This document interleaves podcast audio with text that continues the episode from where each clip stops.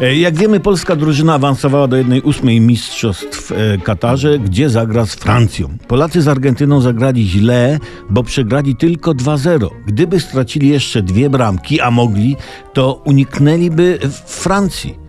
Walczyli o to. Nie udało się, trudno. A spokojnie wróciliby do domu, pomóc przed świętami, jakieś okno umyć, fornirem przelecieć mebel jeden czy drugi.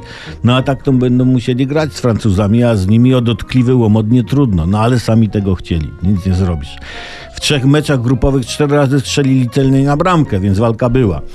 No, niby awansowaliśmy dalej poprzez wyjście z grupy, to cieszy niby, ale poziom gry no dorównywał poziomem uprawiania u nas polityki.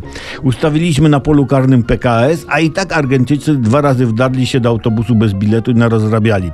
Szliśmy na mocne 0-0 i gdyby nie druga połowa, to ta pierwsza byłaby ostatnia. Na szczęście bramkę dla nas strzeliła Arabia. No cieszymy się, tak, ale jakby tu powiedzieć... Wynaleźliśmy nowy sposób gry w piłkę nożną, taką grę bezakcyjną. W piłkarskiej literaturze fachowej nasz styl zostanie nazwany czesławizna. Czesławizna. Mnie to tylko żal sztabu francuskiej drużyny. Przecież jak zaczną analizować nasz system gry, tę czesławiznę, to powiedzą, a co tu, i tu pada francuski odpowiednik, jest nie rozkminią i w tym widzę szansę dla polskiej drużyny.